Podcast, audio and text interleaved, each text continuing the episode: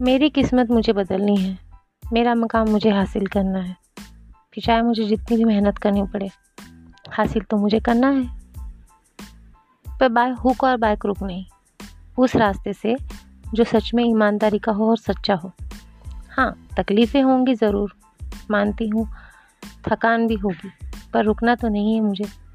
चलते जाना है।